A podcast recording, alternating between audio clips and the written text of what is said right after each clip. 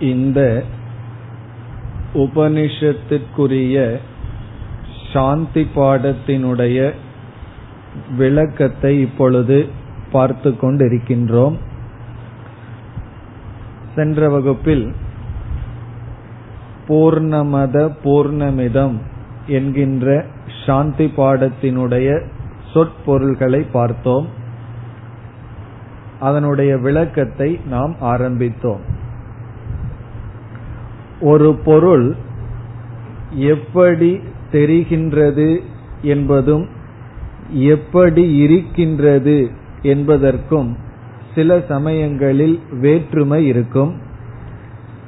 கதம் பவதி என்றால் அது எப்படி இருக்கின்றது?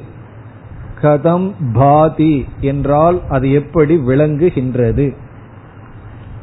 கயிறு கயிறாக இருந்து கயிறாக விளங்கும் பொழுது அது ஞானம். கயிறு கயிறாக இருந்து பாம்பாக விளங்கும் பொழுது அது வந்து பிரமா தவறுதல். அதுபோல இங்கு பூர்ணம் என்ற சொல்லுக்கு நாம் பார்த்த பொருள் தேச கால வஸ்துவினால் வரையறுக்கப்படாதது. தேசகால வஸ்துவினால் வரையறுக்கப்படாதது பூர்ணம் என்றால் அது இரண்டாக இருக்க முடியாது. இரண்டு பூரணங்கள் இருக்க முடியாது. அது ஒன்றாகத்தான் அத்வைதமாகத்தான் இருக்க முடியும். அப்படி இருக்கையில் எப்படி உபனிஷத் அதுவும் பூரணம் இதுவும் பூரணம் என்று இரண்டு பூரணத்தை கூற முடியும். பிறகு பூரணத்திலிருந்து பூரணம் தோன்றியது என்றெல்லாம் எப்படி கூற முடியும் என்ற கேள்வி வரும்பொழுது அப்பொழுது நாம் ஒரு கருத்தை பார்த்தோம். ஒரு பொருள் அதனுடைய சொரூபமாகவே இருந்து கொண்டிருக்கும் பொழுது அதனுடைய அருகில் உபாதி என்ற ஒரு பொருள் வந்தால் அதனுடைய தர்மத்தை இது பொய்யாக எடுத்துக்கொண்டு வேறாக அது தோன்றும். ஸ்படிகத்தினுடைய அருகில் மலர் ஒன்று இருந்தால் அந்த மலரினுடைய வர்ணப்படி ஸ்படிகம் தெரியும். அப்பொழுது தூய்மையான ஸ்படிகத்திற்கு விதவிதமான வர்ணங்களுடன் கூடியிருக்கின்ற தன்மை நமக்கு தெரிகிறது. இப்பொழுது ஸ்படிகம் எப்படி இருக்கின்றது என்பது ஒன்று எப்படி தெரிகின்றது என்பது இனி ஒன்று. அதுபோல பூர்ணமான ஒரு வஸ்துவிடம் உபாதி என்ற ஒன்று சேர்ந்துள்ளது மலரை போல. அல்லது வர்ணமற்ற நிறமற்ற கடல் இருக்கின்றது ஆகாசத்தினுடைய வர்ணத்தை அது பிரதிபிம்பிக்கின்றது நீலக்கடல் என்று சொல்கின்றோம். அந்த ஆகாசத்தினுடைய வர்ணம் உபாதி. அதுபோல இருக்கின்ற பூர்ணமான ஒரு வஸ்துவிற்கு உபாதி ஒன்று இருக்கின்றது. அந்த உபாதியை நாம் இரண்டாக பார்த்தோம். ஒன்று காரண உபாதி இரண்டாவது காரிய உபாதிகி. காரண உபாதி காரிய உபாதி. பூரணம் என்ற ஒரு தத்துவத்திடம் காரண உபாதி சேரும் பொழுது அந்த பூரணம் ஈஸ்வர தத்துவமாக விளங்குகின்றது. இங்கு காரணம் என்றால் மாயா.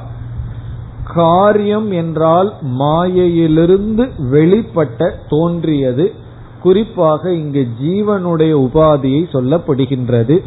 இப்ப காரிய உபாதி என்றால் நாம் ஜீவர்கள் உலகம் என்று சொல்கின்றோமோ மாயையினுடைய காரியமாக வந்தது. அது காரிய உபாதிகி.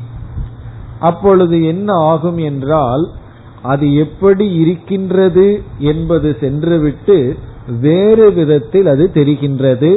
உபாதிகளினுடைய தர்மங்களை எல்லாம் தான் எடுத்துக் கொள்கிறது. இங்கு முதல் இரண்டு வரிகளில் அதக பூர்ணம் இதம் பூர்ணம் என்ற பகுதிகளில் காரண காரிய உபாதியுடன் கூடிய பூர்ணம் அறிமுகப்படுத்தப்படுகிறது. இதுவரை நாம் சென்ற வகுப்பில் பார்த்தோம். அதக பூர்ணம் என்ற இடத்தில் அதக என்ற சொல்லில் பூர்ணமானது காரண உபாதியுடன் சேர்க்கப்பட்டு பேசப்படுகிறது. ஆகவே ஈஸ்வரன் பூர்ணஸ்வரூபமானவர் இங்கு அதக என்றால் அது அது என்பது ஈஸ்வரனை குறிக்கின்றது.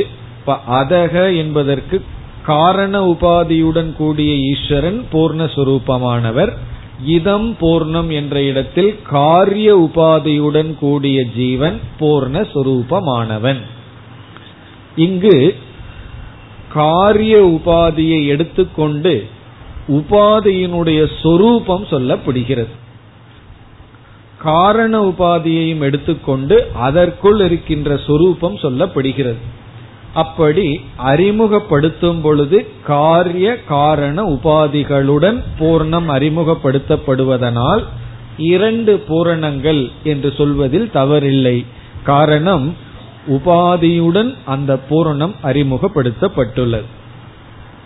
இனி அடுத்ததாக பூர்ணாத் பூர்ணம் உதச்சதே. என்ற பகுதி அத்தியாரோபம் என்று அழைக்கப்படுகிறது. இதெல்லாம் நமக்கு தெரிந்ததுதான். பல உபநிஷத்துல நம்ம பார்த்திருக்கோம். அத்தியாரோபக. அத்தியாரோபம்னா சிருஷ்டி ஏற்றி வைத்தல். இப்போ பூரணாத் என்றால் காரண உபாதியுடன் கூடிய ஈஸ்வரனிடமிருந்து பூரணத்திடமிருந்து பூர்ணம் உதச்சதேனா காரிய உபாதியுடன் கூடிய பூர்ணம் வந்தது. காரண உபாதியுடன் கூடிய பூரணத்திலிருந்து காரிய உபாதியுடன் கூடிய பூர்ணம் வந்தது. இதை எப்படி புரிந்து கொள்ள வேண்டும் என்றால் உண்மையில் வெளிவந்தது பூர்ணம் அல்ல. காரணம் இரண்டிலும் பூர்ணம் இருக்கின்றது. காரணத்திலிருந்து காரியம் தோன்றியுள்ளது. இது வந்து அத்தியாரோபம். இனி அடுத்த பகுதியில் அபவாதம் நடைபெறுகின்றது. அத்தியாரோப அபவாதமே இந்த ஒரு சாந்தி பாடத்தில் வந்துள்ளது. அபவாதம் என்ன? பூர்ணஸ்ய பூரணத்தினுடைய பூர்ணமான ஜீவனுடைய பூர்ணம் ஆதாய பூரணத்தை எடுத்துவிட்டால் பூர்ணம் ஏவ பூர்ணம் மட்டும் அவசிஷ்யதே என்று இருக்கின்றது. இங்கு ஆதாய என்றால் நிஷேதம் கிருத்துவா நிஷேதம் செய்து விட்டால். நிஷேதம் என்பது அபவாதம் செய்யும் பொழுது. இந்த பகுதி அபவாதம். அத்தியாரோப அபவாதத்தின் மூலமாக பூர்ண சுரூபமானது இங்கு விளக்கப்பட்டதாகின்றது. இப்ப இதனுடைய விளக்கம் எல்லாம் நம்ம ஏற்கனவே ரொம்ப காலத்துக்கு முன்னாடி பார்த்திருக்கோம். அப்பொழுது ஒரு உதாரணத்தை நம்ம கையாண்டோம்னா கையாண்டு பார்த்தோம். அதை மீண்டும் இங்கு ஞாபகப்படுத்தி கொண்டால் மிக சுலபமாக இந்த பூர்ணமத பூர்ணமிதம் புரிந்துவிடும். இந்த உதாரணத்தை அப்படியே மனசுல அஞ்சிட்டு அப்ளை பண்ணணும். என்ன உதாகரணம் என்றால் கடல் அலைகள் நீர் இந்த மூன்று தான் இங்கு உதாகரணம் கடல் அலைகள் நீர். நீருக்கு வந்து பூர்ணம்ங்கிற இடத்துல போட்டுக்கணும். ஈஸ்வரன்கிற இடத்துல கடல் ஜீவன்கிற இடத்துல அலைகள். இந்த உதாரணத்தை இப்பொழுது பார்ப்போமே. இப்ப வந்து முதல்ல என்ன சொல்றோம்? கடல் பூர்ண சுரூபமானதுங்கிற இடத்துல என்ன போடணும்? நீர் சுரூபமானது இரண்டாவது வரி. அலைகள் நீர் சொரூபமானவைகள். இது வந்து இதம் பூர்ணம்னு சொன்னது போல. இனி பூர்ணாத் பூர்ண முதச்சதைங்கிற இடத்துல என்ன சொல்லணும்? நீர் சொரூபமான கடலிலிருந்து நீர் சொரூபமான அலைகள் தோன்றின. தண்ணீர் சொரூபமான கடலிலிருந்து தண்ணீர் சொரூபமான அலைகள் தோன்றின.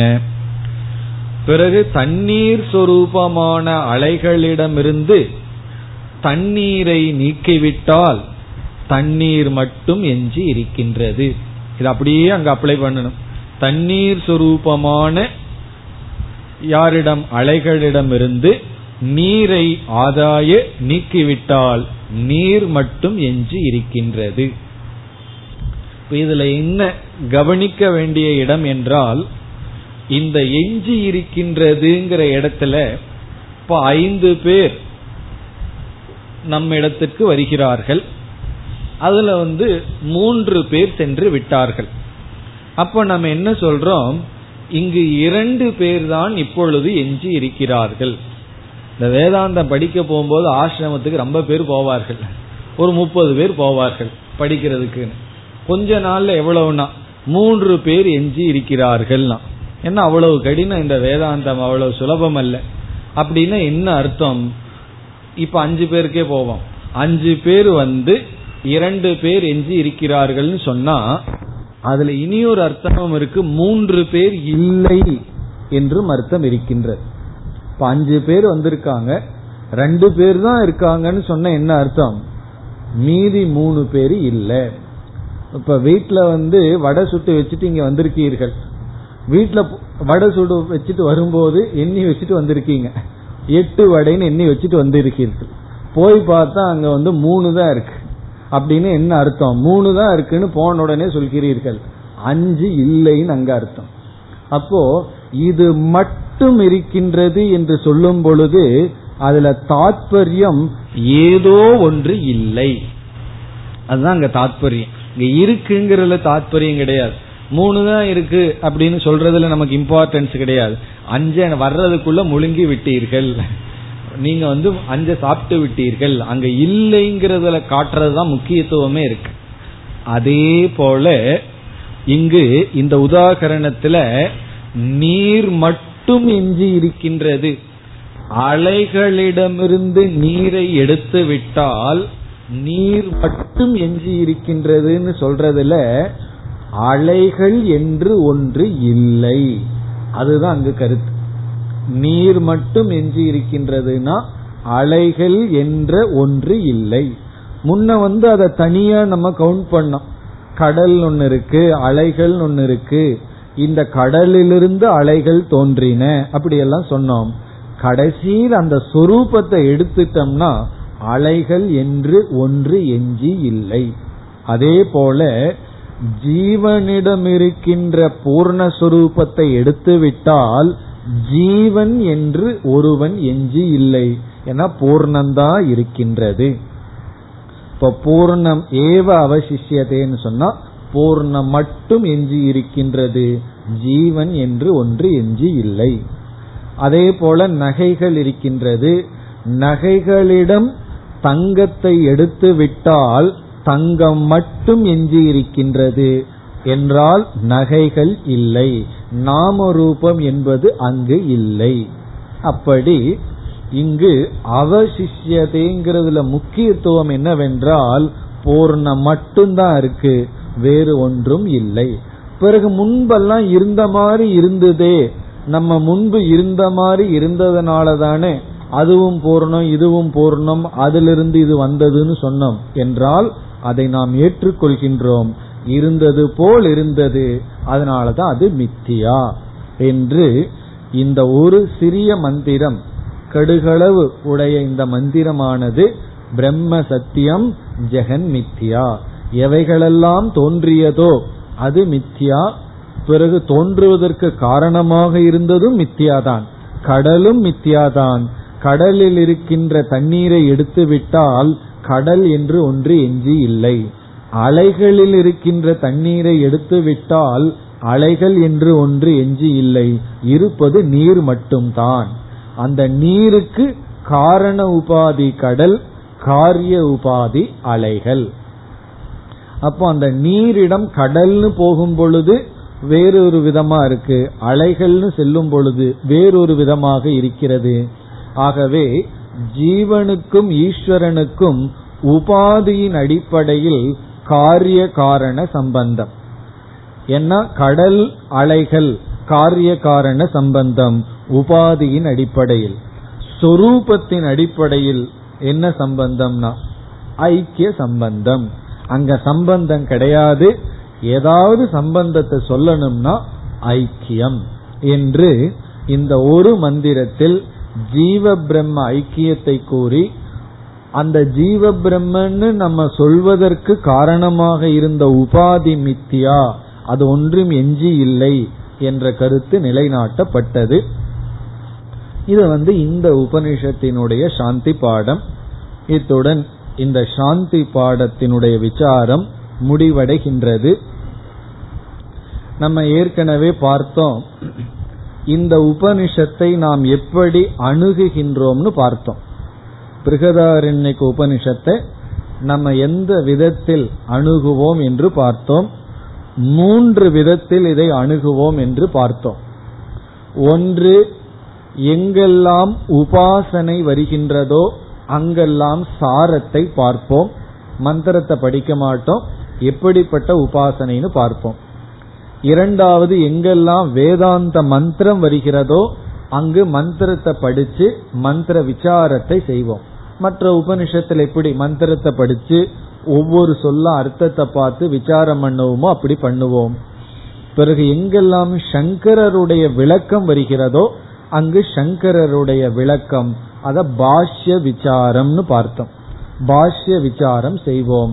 அப்படி இந்த மூன்று விதத்தில் இந்த உபனிஷத்தை நாம் கையாள இருக்கின்றோம். இப்பொழுது சாந்தி பாடம் முடிவடைகின்றது. முழு உபனிஷத்தினுடைய அமைப்பையும் பார்த்தோம். ஆறு அத்தியாயங்கள் கொண்ட உபனிஷத் மூன்று கண்டங்களாக பிரித்தோம்.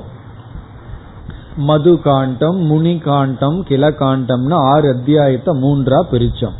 இனி நாம உபனிஷத்திற்குள் நுழைய வேண்டும். அப்படி நுழையும் பொழுது சங்கரர் அறிமுகமாக ஒரு பாஷ்யம் விளக்கத்தை கொடுக்கின்றார். அதற்கு சம்பந்த பாஷ்யம் என்று ஒரு பெயர். இந்த பாஷ்யத்துக்கே பெயரெல்லாம் சூட்டி இருக்கிறார்கள். சம்பந்த பாஷ்யம்.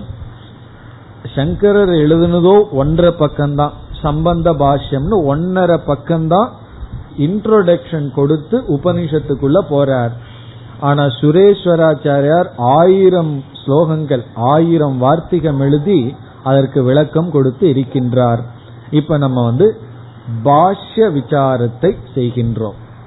இந்த உபனிஷத்திற்கு சங்கரர் கொடுத்த அறிமுகம் அந்த விசாரத்தில் ஈடுபட்டு பிறகு உபனிஷத்திற்குள் நாம் நுழையலாம். இப்ப சங்கரர் எழுதின பாஷ்யத்துக்கு பெயர் சம்பந்த பாஷ்யம். அந்த சம்பந்த பாஷ்யத்துடன் சங்கரர் உபனிஷத்திற்குள் நுழைகின்றார். அப்படி நுழையும் பொழுது என்ன செய்கின்றார் முதலில்? சங்கரரும் ஒரு நமஸ்காரத்தை செய்து நுழைகின்றார். என்னதான் அத்வைதம் படிச்சாலும் அத்வைதத்தில் இருந்தாலும் விவகாரம்னு வந்தா ஈஸ்வரனை கூப்பிட்டுறணும். காரணம் என்ன?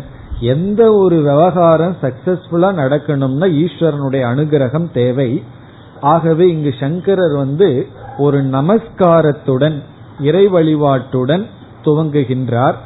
அவர் என்ன நமஸ்காரம் செய்கிறாருங்கிறத நம்ம பார்த்துட்டு பிறகு நம்ம அவருடைய பாஷ்யத்திற்குள் செல்லலாம். அந்த நமஸ்காரத்தை நம்ம பார்க்கிறதே நாமும் நமஸ்காரம் பண்ணியது போல. அவர் ஆரம்பமே இந்த உபனிஷத்துக்கு நமக என்று ஆரம்பிக்கின்றார். நமக பிரம்மாதிப்யக. இதுதான் அவருடைய முதல் என்று நமக பிரம்மாதிப்யக. பிரம்மாதிப்யக என்பது எல்லா தேவதைகளையும் ஈஸ்வரனையும் குறிக்கின்றது. இங்கு பிரம்மா என்பது ஈஸ்வரன் ஹிரண்ய கர்ப்பன் விராட் மற்ற தேவதைகள்.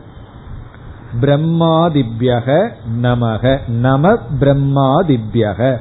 இது அவருடைய ஓபனிங் ஸ்டேட்மெண்ட் காரணம் முதல்ல ஈஸ்வரனை வழிபடுறார். அந்த ஈஸ்வரனை எப்படி வழிபடுகிறார்னா பிரம்மான ஹிரண்ய கர்ப்பன் ஈஸ்வரன் விராட் இந்த மூன்றையும் குறிக்கின்றது. பிறகு மற்ற அனைத்து தேவதைகளையும் குறிக்கின்றது. எல்லா தேவதைகளையும் ஈஸ்வரனுக்கும் என்னுடைய நமஸ்காரம். இது முதல். பிறகு அடுத்த நமஸ்காரம் யாருக்கு செய்கின்றார்? பிரம்ம வித்யா சம்பிரதாய கர்த்திருபியகன்னு சொல்றார். பிரம்ம வித்யா சம்பிரதாய கர்த்திருபியக. இந்த பிரம்ம வித்யாவை சம்பிரதாயமாக கொண்டு வந்த குருமார்களுக்கு நமஸ்காரம். பிரம்ம வித்யா சம்பிரதாய கர்த்திரு. கர்த்திருனா ஆசிரியர்கள். எப்படிப்பட்டவர்கள்? பிரம்ம வித்யாவில் இந்த மரபில் வந்தவர்களுக்கு நமஸ்காரம். அவர்களெல்லாம் யாருன்னா? வம்ச ரிஷிபியகன்னு சொல்றார். வம்ச ரிஷிகள். அதாவது குரு சிஷ்யன் குரு சிஷ்யன் என்று தொடர்ந்து வந்த பரம்பரையை நமஸ்காரம் செய்கின்றார். எப்படிப்பட்ட பரம்பரை? எல்லா வித்யாவும் பரம்பரையா தான் வரும். அது நாட்டிய வித்யாவா இருக்கலாம் அல்லது வந்து அது பாடலா இருக்கலாம் அல்லது நாடகமா இருக்கலாம் இசையா இருக்கலாம் எதுவா இருந்தாலும் அதுவும் தொடர்ந்து பரம்பரையா வரும். இங்கு பிரம்ம வித்யான்னு சொல்றார் இந்த ஞானத்தை குரு சிஷ்யர்கள் குரு சிஷ்யர்கள்னு பரம்பரையா வந்ததே அந்த குரு சிஷ்யர்களை நமஸ்காரம் செய்கின்றார். பிறகு இறுதியாக நமோ குருபியக தன்னுடைய குருவை நமஸ்காரம் செய்கின்றார். இப்ப இந்த முழு வாக்கியம் நம பிரம்மாதிபியக பிரம்ம வித்யா சம்பிரதாய கர்த்திருபியக வம்ச ரிஷிபியக நமோ குருபியக என்று தன்னுடைய குருவை நமஸ்கரித்து அதற்கு முன் இருந்த அனைத்து குரு பரம்பரையையும் நமஸ்கரித்து பிறகு ஈஸ்வரனை நமஸ்கரித்து இந்த உபனிஷத் வியாக்கியானத்தை துவங்குகின்றார்.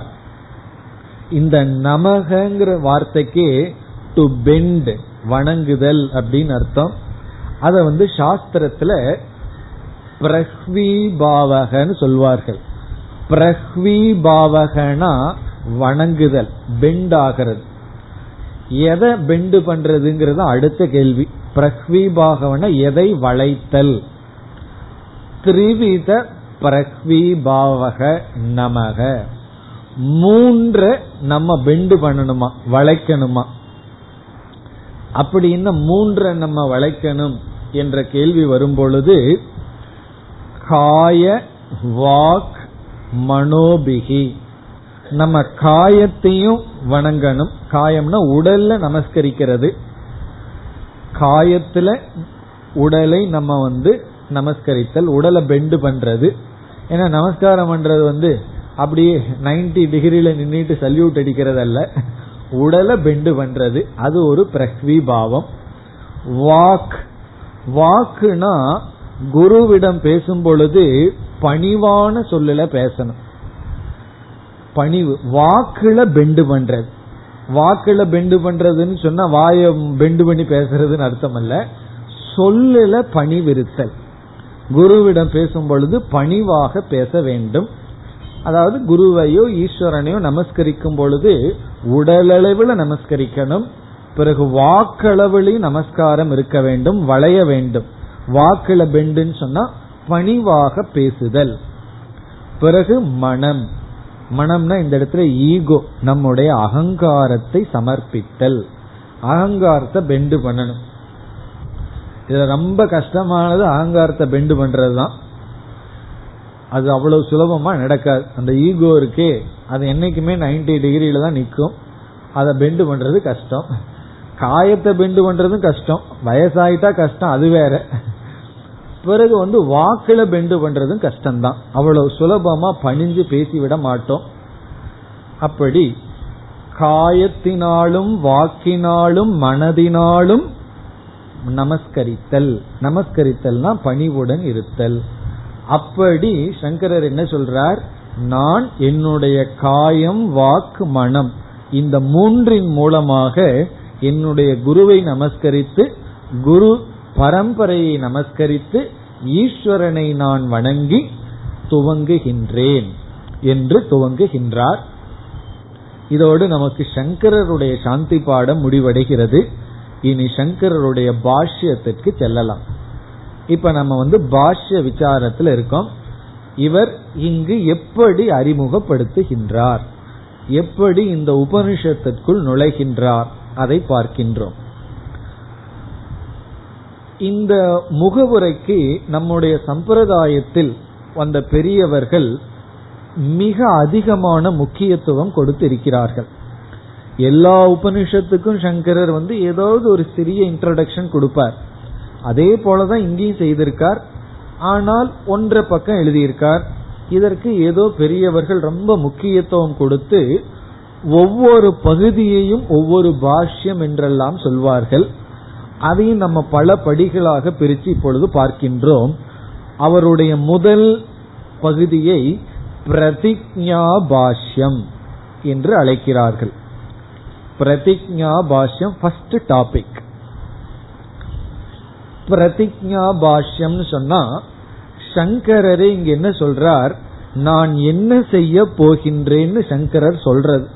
பிரதிஜானா பிராமிஸ் நான் வந்து என்ன பண்ண போறேன்? அப்படின்னு அவர் சொல்றதே பிரதிஜா பாஷ்யம்.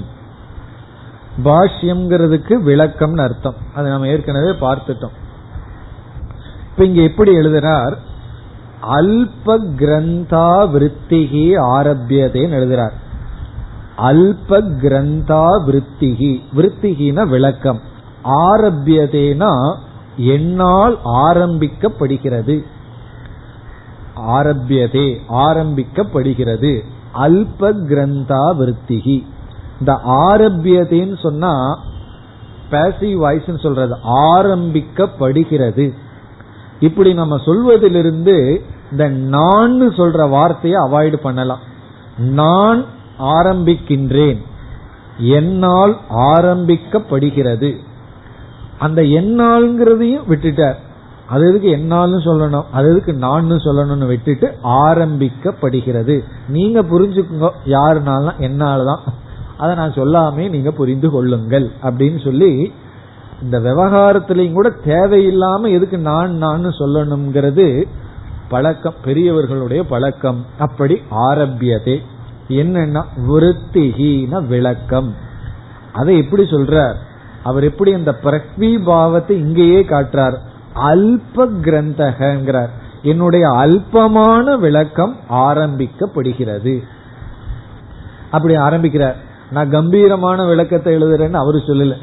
ஆனா கம்பீரமா எழுதியிருக்கார். அவருடைய விளக்கத்துல ஒரு காம்பீரம் இருக்கின்றது. ஆனா அவர் ஆரம்பிக்கிறது எப்படி? அல்ப கிரந்தா விருத்திகி. அல்பமான கிரந்தம்னா டெக்ஸ்ட் அல்பமான டெக்ஸ்ட் அல்பமான விளக்கத்தை ஆரம்பிக்கின்றேன். அப்ப இத படிச்சுட்டு நமக்கு கர்வம் வந்துடக்கூடாது இப்ப நான் அல்பமானதையெல்லாம் படிக்க மாட்டேன்னு சொல்லக்கூடாது. அவருடைய இது வந்து மகான் காம்பீரியம்னு சொல்லுவார்கள். கம்பீரமான ஏன்னா அவருடைய ஒவ்வொரு விளக்கமும் ஆணித்தரமா இருக்கு. இப்படியும் வச்சுக்கலாம் அப்படியும் வச்சுக்கலாம் அப்படின்னு சில பேர் வந்து எதுவுமே ஒரு உறுதி இல்லாம இருப்பார்கள். அப்படியெல்லாம் உறுதி இல்லாமல் இல்லை. ஒவ்வொரு சொல்லும் உறுதியான சொற்கள். ஏன்னா அது உணர்ந்து வருகின்ற சொற்கள். ஆகவே மகான் அர்த்தக லகு கிரந்தகன் அர்த்தம். இவருடைய விளக்கம் மகான் அர்த்தக பெரிய அர்த்தத்துடன் கூடியது. ஆனா குறைவான விளக்கம். குறைவான விளக்கம்னு இதுல சொல்ல முடியாது. இதுல வந்து ரொம்ப விளக்கமா எழுதி இருக்கின்றார். அதுவே குறைவுதான். ஏன்னா விளக்காசிரியர்கள் எழுதின காட்டிலும் இது குறைவுதான். அப்படி குறைவான லெட்டர்ஸ் குறைவு. ஆனா அதுக்குள்ள இருக்கிற அர்த்தம் வந்து பெரியது. இப்ப அல்ப கிரந்தா விருத்திகி. வேறொரு விளக்க ஆசிரியர் சங்கரருடைய விளக்கத்தை எழுதும் பொழுது எப்படி சொல்றாருன்னா பாமதின் ஒருவர். அவர் எப்படி சொல்றார்? அவரும் பெரிய படித்தவர். அவர் சொல்றார் என்னுடைய விளக்கம் எப்படின்னா சாக்கடை நீர் போலாம். சங்கரருடைய விளக்கம்ங்கிறது கங்கை போலயாம். சாக்கடை கங்கையில கலந்துட்டா பெருமை அடைகிறது போல என்னுடைய விளக்கம் சங்கரருடைய விளக்கத்துல கலந்தும் பொழுது அது பெருமை அடைகிறதுன்னு சொல்லி அவ்வளவு படித்தவர்கள் அவ்வளவு பணிவாக ஆரம்பிப்பார்கள். அதுல இருந்து என்ன தெரியுதுன்னா உண்மையான படிப்பு உள்ள போயிருக்குன்னு அவர்கள் தெரிகின்றது. அப்படி ஆரம்பிக்கின்றார். இதுதான் பிரதிஜா பாஷ்யம். அல்ப கிரந்தமான விருத்தி ஆரம்பிக்கப்படுகிறது. இனி அடுத்த கேள்வி நமக்கு வரும். யாருக்காக யாருக்காக சங்கரர் இந்த விளக்கத்தை செய்கின்றார் என்ற கேள்வி வருகின்றது. அது அடுத்த பாஷ்யம். அதிகாரி பாஷ்யம். இரண்டாவது அதிகாரி பாஷ்யம்னா யார் அதிகாரி? என்று அடுத்த விளக்கத்தில் அவர் குறிப்பிடுகின்றார். அதாவது யாருக்காக நான் இந்த விளக்கத்தை செய்கின்றேன்? அதிகாரினா யாருக்காக? அதை இங்கு சங்கரர் குறிப்பிடுகின்றார். நான் யாருக்காக இந்த எளிமையான அல்ல அல்பமான விளக்கத்தை செய்கின்றேன்? இந்த பூர்வ பக்ஷியத்தை வந்து சொல்றான் கர்மகாண்டம் ஞானகாண்டம்னு வேதத்தை பிரிச்சிருக்கோம். எதன் அடிப்படையில பிரிக்கிறோம்னு சொன்னா ஒன்னு கர்மகாண்டத்துல பேசுற விஷயம் வேற ஞான காண்டத்துல பேசுற விஷயம் வேற. அதை விட முக்கியம் கர்ம காண்டத்துக்கு போற ஆட்கள் வேற ஞான காண்டத்துக்கு போற ஆட்கள் வேற. அது கண்டிப்பா ஆட்கள் அதிகாரிகள் வேறுதான். அது வந்து நம்ம சொல்லிட்டு இருக்கும் பொழுது பூர்வபக்ஷி என்ன சொல்றான்? கர்ம காண்டத்துக்கும் ஞான காண்டத்துக்கும் ஒரே அதிகாரி தான் அதிகாரி பேதம் இல்லை. அப்படின்னு பூர்வபக்ஷி சொல்றான். காரணம் என்னன்னு கேட்டா கர்ம காண்டத்தில் இருக்கிறவனும் அர்த்தி. அர்த்தின்னு என்ன? எதையோ ஒரு ஆசை கொண்டவன் தான். ஆசை இல்லாதவன் சும்மா தான் இருப்பான். வேதம் தானே ஆசையை பூர்த்தி செய்வதற்கான சாதனைகளை எல்லாம் சொல்லுது. இப்ப கர்ம காண்டத்துக்கு போறவன் அர்த்தி. அர்த்தினா ஆசை ஆசை வந்து எப்படின்னா இச்சை உடையவன் எல்லாம் சொல்றோம். ஆகவே ஆசைப்படுதல்ங்கிறது கர்ம காண்டத்துக்கும் ஞான காண்டத்துக்கும் பொருந்ததுதான். ரெண்டு பேரும் ஆசையுடையவர்கள். கர்மகாண்டத்தில் இருப்பவர்கள் ஆசைப்பட்டு செல்பவர்கள் கர்மகாண்டத்துக்கு ஞான காண்டத்துக்கு செல்பவர்கள் ஆசைப்பட்டு செல்பவர்கள். ஆகவே அர்த்தித்வாதேகே சாதாரண்யா அர்த்தித்துவம்ங்கிறது சமமா இருக்குல்ல இந்த கர்மகாண்டி பூர்வபக்ஷி என்ன சொல்றான்? வைராகிய அசம்பவாத்துன்னு சொல்றான். வைராகியம்ங்கிறது சம்பவிக்கவே சம்பவிக்காதுன்னு சொல்றான். அதனால ஞானகாண்டம் கர்மகாண்டம்ங்கிற பேதம் எல்லாம் கிடையாது. ஞான காண்டத்துக்குன்னு தனிய விளக்கமே அவசியம் கிடையாது. கர்ம காண்டத்துக்கு இருக்கிற விளக்கமே போதும். ஆகவே சங்கரர் வந்து இதை எழுத வேண்டிய அவசியமே கிடையாது. ஏன்னா புதிய அதிகாரியே கிடையாது. கர்மகாண்டத்துக்கு யாரு அதிகாரியோ அதே அதிகாரி தான் இங்கேயும் இருக்கிறதுனால இவருக்கு ஞான காண்டத்துக்குன்னு தனி அதிகாரி இல்லாததனால் இவர் யாருக்காக இதை எழுத வேண்டியது இருக்கின்றது? ஆகவே இந்த பாஷ்யம் அவசியமே இல்லை. அப்படி ஒரு பூர்வபக்ஷி. அவன் தான் பூர்வபக்ஷி. அப்படி ஒன்னு அப்படி பேசுறவன் பேர் தான் பூர்வபக்ஷி. அப்ப அவன் ரெண்டு காரணம் இங்க கொடுக்கின்றான். ஒன்று ரெண்டு பேரும் அர்த்திகள் தான் இனி ஒன்னு வைராகிய அசம்பவாத். வைராகியம்ங்கிறது நடக்கவே நடக்காதுங்கிறான். இதை கேட்ட உடனே நம்மளும் அந்த பக்கம் சேர்ந்துக்கலாமோன்னு தோணுமே. வைராகியம் இல்லைங்கிறது உண்மைதானே அப்படின்னு நமக்கு தோன்றும். பிறகு இங்கு பதில் சொல்லப்படுகின்றது அர்த்தித்துவம்ங்கிறது சமமா இருந்தாலும் ஒரு அர்த்தித்துவம் வந்து அனித்திய வஸ்து லட்சியம். ஏதாவது அழியக்கூடிய ஒரு வஸ்துவில இவனுக்கு என்ன இருக்கு? அர்த்தித்துவம் இருக்கு. ஆனா ஞான காண்டத்தில் இருக்கிற அர்த்தித்துவம் இருக்கே அவன் நித்திய வஸ்துல அர்த்தித்துவத்தை வச்சிருக்கான்.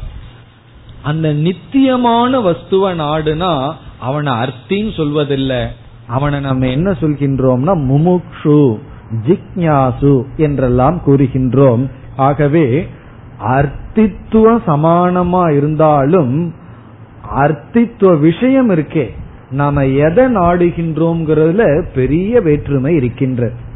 இப்ப ஆசைங்கிறது கர்மகாண்டத்தில் இருக்கிறவனுக்கு இருக்கு ஞான காண்டத்துக்கு வந்தவர்களுக்கு இருக்கு. ஆசையில வேற்றுமை இல்லை. எதை ஆசைப்படுகின்றோம்? அதில் வேற்றுமை. இதுல இருந்து என்ன புரிஞ்சுக்கிறோம்? எல்லாத்துக்கும் ஆசை இருக்கு. யார் உயர்ந்தவர்கள் யார் மேலானவர்கள்னா எதை ஆசைப்படுகிறார்கள் அதுலதான் வேற்றுமை இருக்கின்றது அப்ப என்ன சொல்கின்றார் சங்கரர்? அர்த்தித்துவம் சமானமா இருக்கிறதுல தப்பில்ல எதை நாடுகின்றோம் அதுதான் முக்கியம்.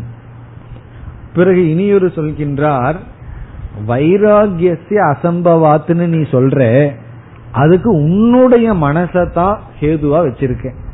வைராகிய சம்பவாத். வைராகியம் சம்பவிக்கும். உனக்கு சம்பவிக்கலைன்னா ஊராருக்கு சம்பவிக்காதுன்னு சொல்ல முடியாது. அப்படி இருப்பவர்களையும் நம்மால் பார்க்க முடிகிறது. நாம் பார்க்கலையன்னா அது உன்னுடைய தலையெழுத்து. ஆனால் அப்படி இருக்கிறார்கள். வைராகியம் நடைபெறும். வைராகியத்திற்கு பாசிபிலிட்டி இருக்கின்றது. வைராகியம் சம்பவிக்கும். உனக்கு கொஞ்சம் அறிவு இருந்தா நான் என்ன சொல்லி கொடுப்பேன்னு சொல்லலாம். எப்படின்னா நீ எந்த பொருளை ஒரு காலத்துல முழுமையான லட்சியம்னு நினைச்சையோ அதே பொருளை கொஞ்ச காலத்துக்கு பிறகு வைராகியம் உனக்கு வந்திருக்கு. குழந்தையா இருக்கும்போது பலூன் மீதும் மூணு சக்கர சைக்கிள் மீதும் நமக்கு எவ்வளவு பற்று இருந்தது. பிறகு கொஞ்ச காலத்துல உனக்கு வைராகியம் வரவில்லையா? அதே போலதான் இன்னைக்கு நீ எதை பிடிச்சிருக்கிறையோ அது உனக்கு கொடுக்க வேண்டியதை கொடுத்தா வட்டி முதலுமா அது துக்கத்தை உனக்கு கொடுத்தால். அது உனக்கு துக்கம் கொடுக்க மாட்டேங்குது. ஏதோ கொஞ்சம் சுகத்தை கொடுத்துட்டு இருக்கு மயங்கி இருக்க. அது துக்கத்தை கொடுக்க ஆரம்பிச்சிடுதுன்னு சொன்னா உனக்கு வைராகியம் வந்து விடும் வைராகியம் சம்பவிக்கும். அப்ப இந்த இடத்துல இனி ஒன்னு சொல்லப்படுகிறது. கர்ம காண்டத்துக்கு யார் அதிகாரினா நரபசுகுன்னு சொல்றார். ஒரு விளக்காசிரியர். திட்டுற மாதிரி சொல்றார். நரபசுகு கர்மகாண்ட அதிகாரி. நரபசுகுன என்னன்னா ஹித அஹித அவிவேகி.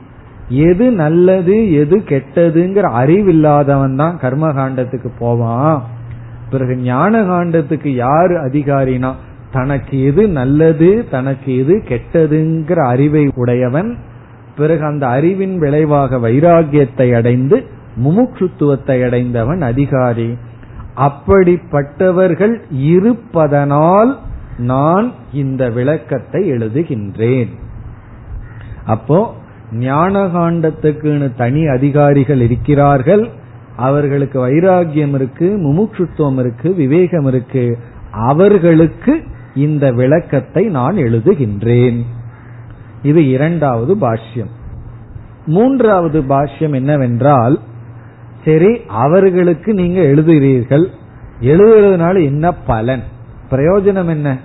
இவர்களுக்கு இதை நான் எழுதுகின்றேன். என்ன பலம்? ஆகவே மூன்றாவது பாஷ்யம் பல பாஷ்யம். பல பாஷ்யம்னா பிரயோஜனத்தை இங்கு குறிப்பிடுகின்றார். நான் இப்படி எழுதுவதனால் இப்படிப்பட்ட பிரயோஜனம் கிடைக்கின்றது. அது அவர் எழுதுற மூன்றாவது கருத்து. முதல்ல வந்து பிராமிஸ் பண்றார். நான் என்ன பண்ண போறேன்னு சொல்றார். இரண்டாவது யாருக்காக இந்த காரியத்தை பண்றேன்னு சொல்றார். மூன்றாவது ஏன் இதை செய்கின்றேன்? இதை நான் செய்யறதுனால என்ன பலன்? மிக அழகான வரியில் அவர் சொல்றார். அதாவது எப்படி சொல்றாருன்னா சம்சார ஹேது. இந்த சங்கரருடைய வரியையே நான் சொல்றேன். ஒரு சான்ஸ்கிரிட் அறிவு இல்லாமையும் புரிஞ்சு கொள்ளலாம். சம்சாரம் எல்லாத்துக்கும் தெரியும். ஹேதுனா காரணம். இப்ப சம்சார ஹேது சம்சாரத்துக்கு காரணம்.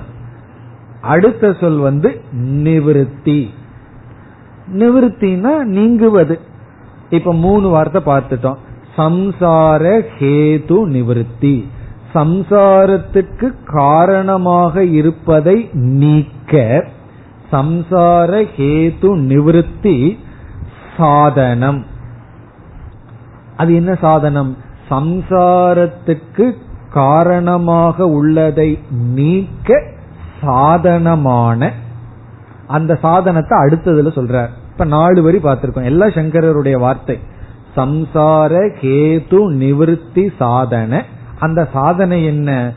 பிரம்மாத்ம ஐக்கிய வித்யா. பிரம்ம ஆத்ம ஐக்கிய வித்யா. பிரம்ம ஆத்ம ஐக்கிய வித்யா. இதுக்கு என்ன சான்ஸ்கிரிட் நாலேஜ் வேணும்? பிரம்மமும் ஆத்மாவும் ஐக்கியம் என்கின்ற ஞானம். இந்த ஞானத்தை கடைசி சொல் பிரதிபத்தையே அடைவதற்காக. பிரதிபத்தையேனா அடைவதற்காக.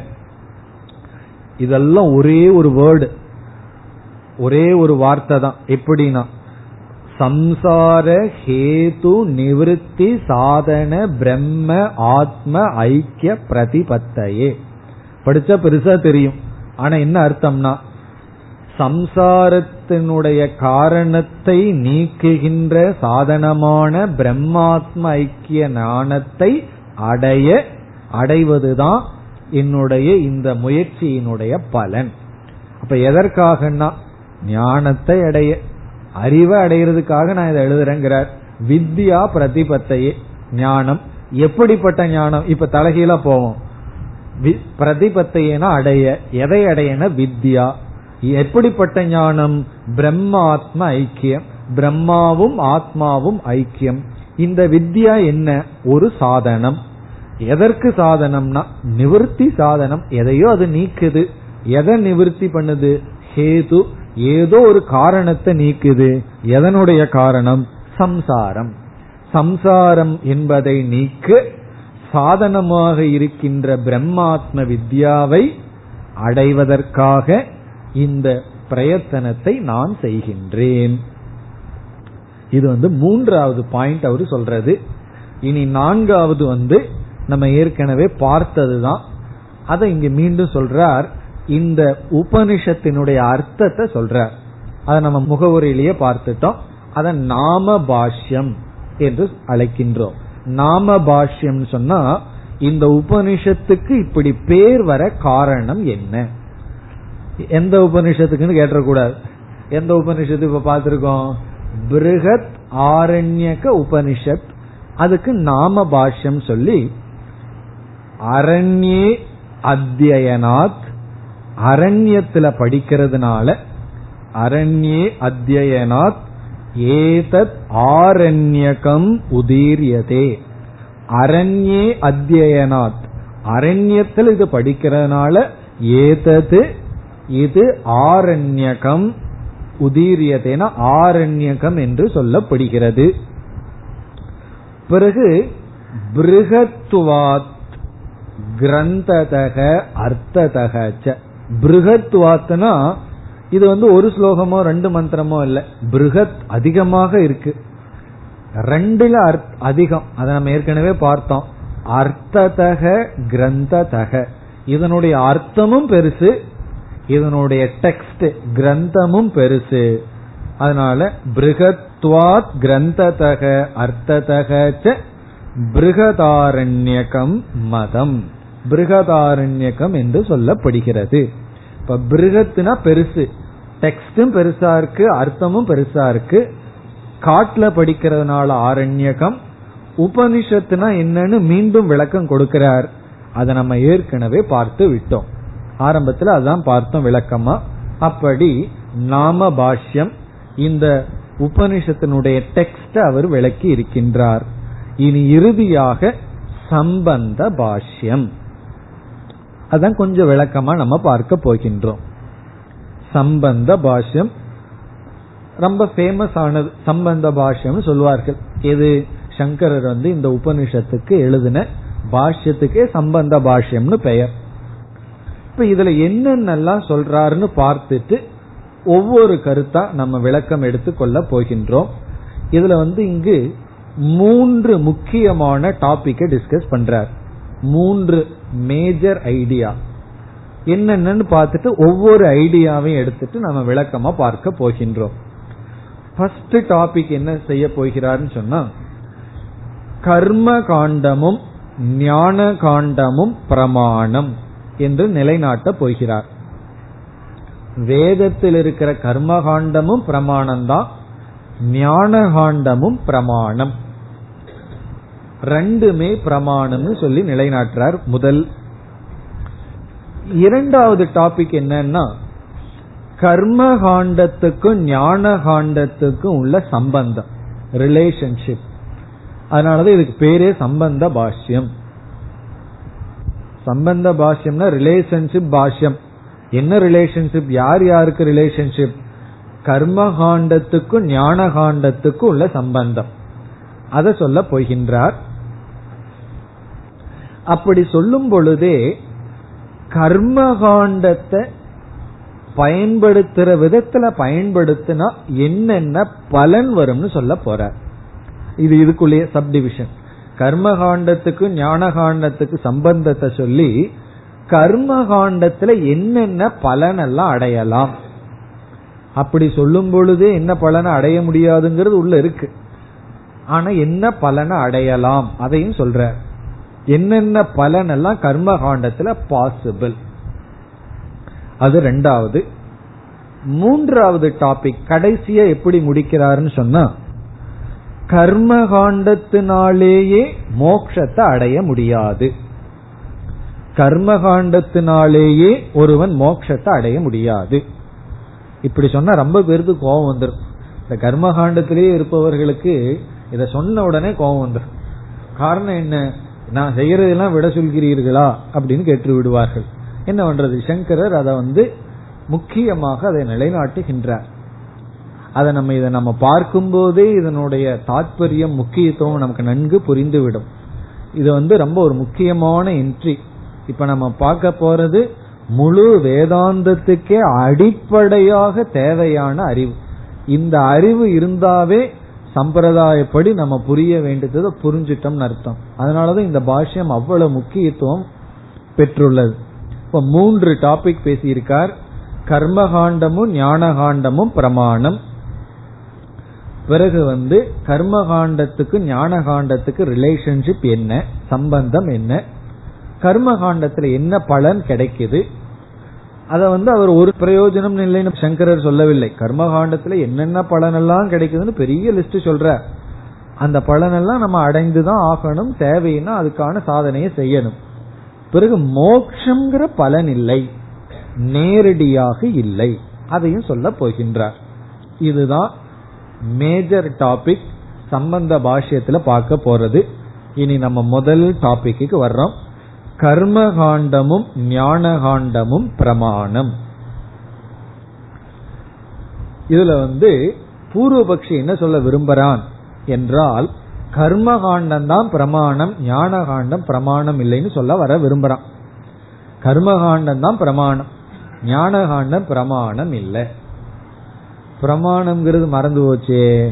திடீர்னு யாருக்காவது அப்படி வந்ததுன்னா பிரமாணம்ங்கிறனுடைய லட்சணத்தை மிக அழகா இங்கு சங்கரர் சொல்றார். பிரமாணத்துக்கு ஒரு லட்சணத்தை சொல்றார். நம்ம எல்லாம் பிரமாணத்துக்கு மிக எளிமையான லட்சணத்தை இதுவரைக்கும் பார்த்திருக்கோம். பிரமாணத்துக்கு என்ன லட்சணம் பார்த்திருக்கோம்? அறிவை கொடுக்கும் கருவி பிரமாகரணம். அதான் பிரமாணம்னு பார்த்திருக்கோம். அதான் எளிமையான லட்சணம். பிரமாண ஞானம் கரணம்னா இன்ஸ்ட்ருமெண்ட் ஞானத்தை எது கொடுக்குதோ அது பிரமாணம். கண்ணு வந்து ஒரு பொருளினுடைய வர்ணத்தை பற்றி அறிவை கொடுத்தா கண்ணு பிரமாணம். காது சப்தத்தை பற்றி அறிவை கொடுத்தா காது பிரமாணம். அப்படி பார்த்தோம். இங்க வந்து கொஞ்சம் டெக்னிக்கலா அந்த லட்சணத்தை பார்க்க போறோம். நம்ம ஆரம்பத்திலேயே எச்சரிக்கை விடுத்துட்டோம். பிருகதாரண்யக்கு உபநிஷத்து பிருகமா தான் பார்க்க போறோம். பிருகத் அர்த்ததக. ரொம்ப சிம்பிளா பார்க்க போறது இல்லை ஏன்னா அப்படி பார்த்தா சில பேர் போர் அடிக்குதுன்னு சொல்கிறார்கள். மாண்டூக்கியத்தெல்லாம் படிச்சுட்டு மறுபடியும் படிக்கிறதுன்னா கொஞ்சம் ஸ்டஃப் நல்லா கொடுங்கன்னு சொல்கிறார்கள். அதனால நம்ம அந்த அந்த ஸ்டாண்டர்ட்ல தான் பார்க்க போகின்றோம். மிக அழகான ஒரு கருத்தை சங்கரர் சொல்றார். அந்த லட்சணத்தினுடைய சாரத்தை பார்த்துட்டு பிறகு முக்கியமான இடத்துல சங்கரருடைய ஓன் வேர்ட்ஸ் அதையே நம்ம பார்க்கலாம். அதாவது எல்லா ஜீவராசிகளுக்கும் சுவாவமாகவே வேதமே நம்ம கிட்ட வர வேண்டாம்.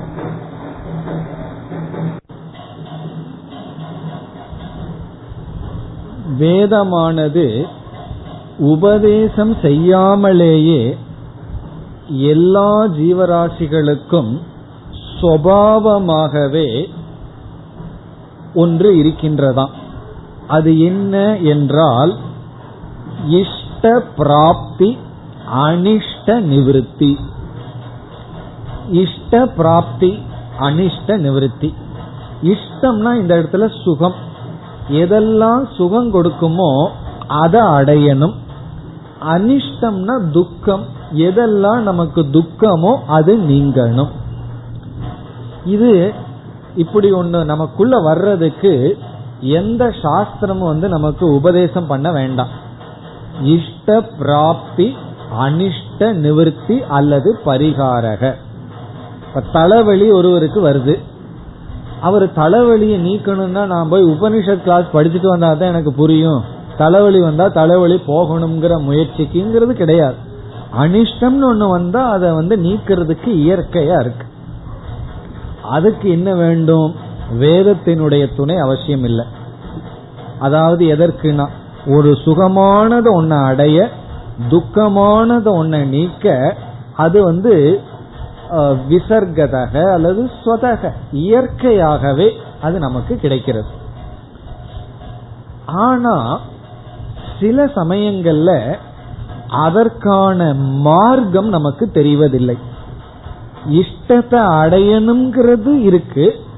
அனிஷ்டத்தை நீக்கணுங்கிற விருப்பம் இருக்கு. எந்த மீன்ஸ் மார்க்கத்துல போனா இஷ்டம் கிடைக்கும் அனிஷ்டம் போகும்னு சில சமயங்கள்ல தெரியுது சில சமயம் தெரிவதில்லை. அப்ப நமக்கு இப்ப என்ன தேவை?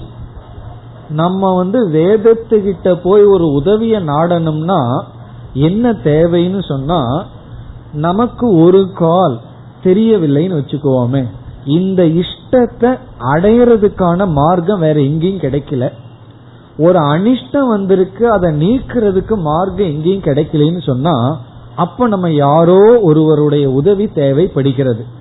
அப்பதான் வேதம் வந்து நமக்கு உதவி செய்கின்றது. அப்ப வேதம் என்ன செய்கின்றது என்றால் நம்ம அனுபவத்திலே பிரத்யக்ஷ பிரமாணத்திலேயே அனுமானத்தினாலேயுமே இஷ்ட அனிஷ்டத்தை நீக்கிறதுக்கும் அடைவதற்கான உபாயம் கிடைச்சிடுதுன்னா வேதத்துக்கிட்ட போக மாட்டோம். இப்ப நமக்கு வந்து தலைவலிக்குது தலைவலிக்குதுன்னு சொன்னா அந்த தலைவலியை நீக்கிறதுக்கு உபனிஷத்துக்கிட்ட நம்ம வரமாட்டோம். காரணம் அல்லது கர்மகாண்டத்துக்கு போக மாட்டோம். காரணம் என்ன? லோக்கல் டாக்டரே அதை நீக்கி விடுவார். அப்போ பிரத்யக்ஷ பிரமாணத்திலையும் அனுமானத்திலையுமே நமக்கு கிடைக்கும் பொழுது உபாயம் கிடைக்கும் பொழுது வேதத்துக்கிட்ட போக மாட்டோம். வேதத்தினுடைய நெசசிட்டி இல்லை. ஆனா சில சமயங்கள்ல பிரத்யக்ஷ அனுமான பிரமாணத்தினால கிடைக்காமல் நமக்கு இஷ்ட பிராப்தி அனிஷ்ட பிராப்திக்கான சாதனை தேவைப்படும் பொழுது வேதமானது அதை நமக்கு கொடுக்கின்றது. அப்ப வேதம் என்பது பிரமாணம்ங்கிறது என்ன என்றால் பிரத்யக்ஷ அனுமானாபியாம் பிரத்யக்ஷ பிரமாணத்திலையும் அனுமான பிரமாணத்திலையும் அனவகத அறிய முடியாத. பிரத்யக்ஷ பிரமாணத்திலையும் அனுமான பிரமாணத்திலையும் அறிய முடியாத. இஷ்ட பிராப்தி அனிஷ்ட பரிகார. இஷ்டத்தை அடையிற அனிஷ்டத்தை நீக்கிற உபாயம். அந்த உபாயத்தை பிரகாசன பரக அந்த உபாயத்தை காட்டி தருவது. இப்ப வேதம் என்பது பிரத்யக்ஷ பிரமாணத்தினாலேயும் அனுமான பிரமாணத்தினாலேயும் அறிய முடியாத இஷ்டத்தை அடைய அனுஷ்டத்தை நீக்க என்ன உபாயமோ அந்த உபாயத்தை பிரகாசப்படுத்துவது. உபாய பிரகாசன பரக சர்வக வேதக. சர்வக வேதகனா முழு வேதமுமே ஒரு உபாயத்தை நமக்கு காட்டி கொடுக்கிறது. உபாய பிரகாசன பரக. பிரகாசன பரகன பிரகாசம் பண்ணுகிறது காட்டி கொடுக்கிறது. எதற்கு உபாயம்? நமக்கு என்ன இஷ்டமோ அந்த இஷ்டத்தை அடைய உபாயம். எது அனிஷ்டமோ அந்த அனிஷ்டத்தை நீக்கிற உபாயம். ஆனா இந்த இஷ்டத்தை அடையிறது அனிஷ்டத்தை நீக்கிறது உபாயம் நம்ம அனுபவத்துல கிடைக்கும். பிரத்யக்ஷ பிரமாணத்திலே அனுமானத்துல கிடைக்கும்னா வேதம் அதை பத்தி சொல்லாது.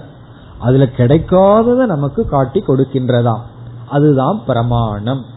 இப்ப பிரமாணம்ங்கிற வார்த்தைக்கு உண்மையான லட்சணம் என்னவென்றால் வேற விதத்துல அறிய முடியாமல் அதனால் மட்டும் அறிய முடிஞ்சாதான் அத பிரமாணம்னு சொல்றோம். ஒரு ஒரு கருவிக்கு பிரமாணம்ங்கிற ஸ்டேட்டஸ் எப்ப கிடைக்குதுன்னா அதனால மட்டும் அறிய முடியதாக இருக்க வேண்டும். அப்பதான் அதுக்கு பிரமாணம்ங்கிற ஸ்டேட்டஸ் கிடைக்குது.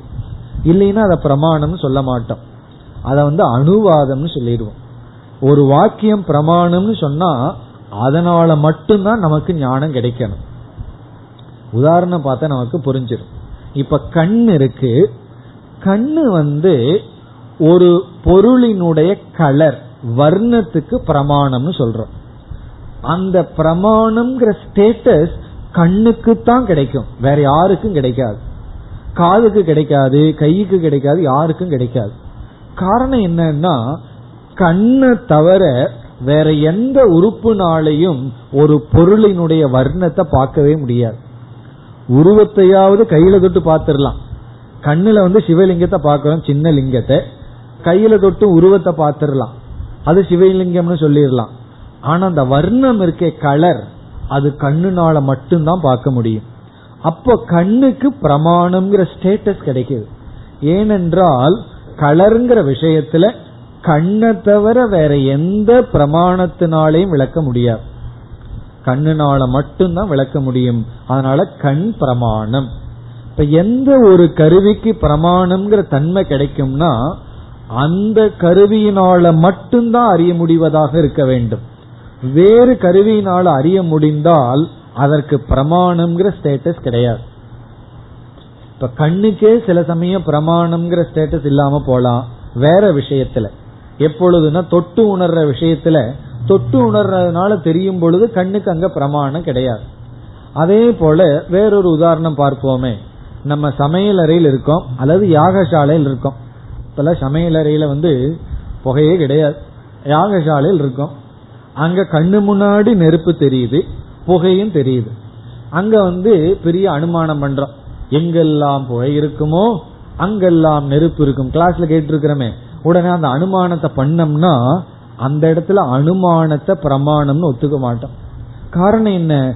கண்ணு நேரடியா நெருப்ப பார்க்கும் பொழுது நெருப்பு இருக்கின்றதுங்கிறது யூகிக்கின்றது இருக்கே அது பிரமாணம் அல்ல மலையில நெருப்ப பார்க்காத பொழுதுதான் அனுமான பிரமாணம்.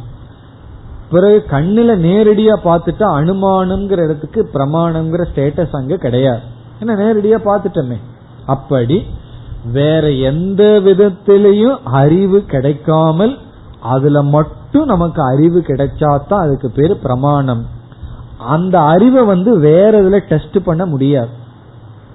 கண்ணு வந்து இங்க இருக்கிற பொருளினுடைய வர்ணத்தை சரியா காட்டுதான்னு டெஸ்ட் பண்ணணும்னா நான் காது மூலியமா டெஸ்ட் பண்றேன் நாக்கு மூலியமா டெஸ்ட் பண்றேன்னு சொல்ல முடியாது. டெஸ்ட் பண்ண முடியாது. பிறகு சந்தேகம் வருதுன்னா மீண்டும் கண்ணிலேயே ஒழுங்கா பார்.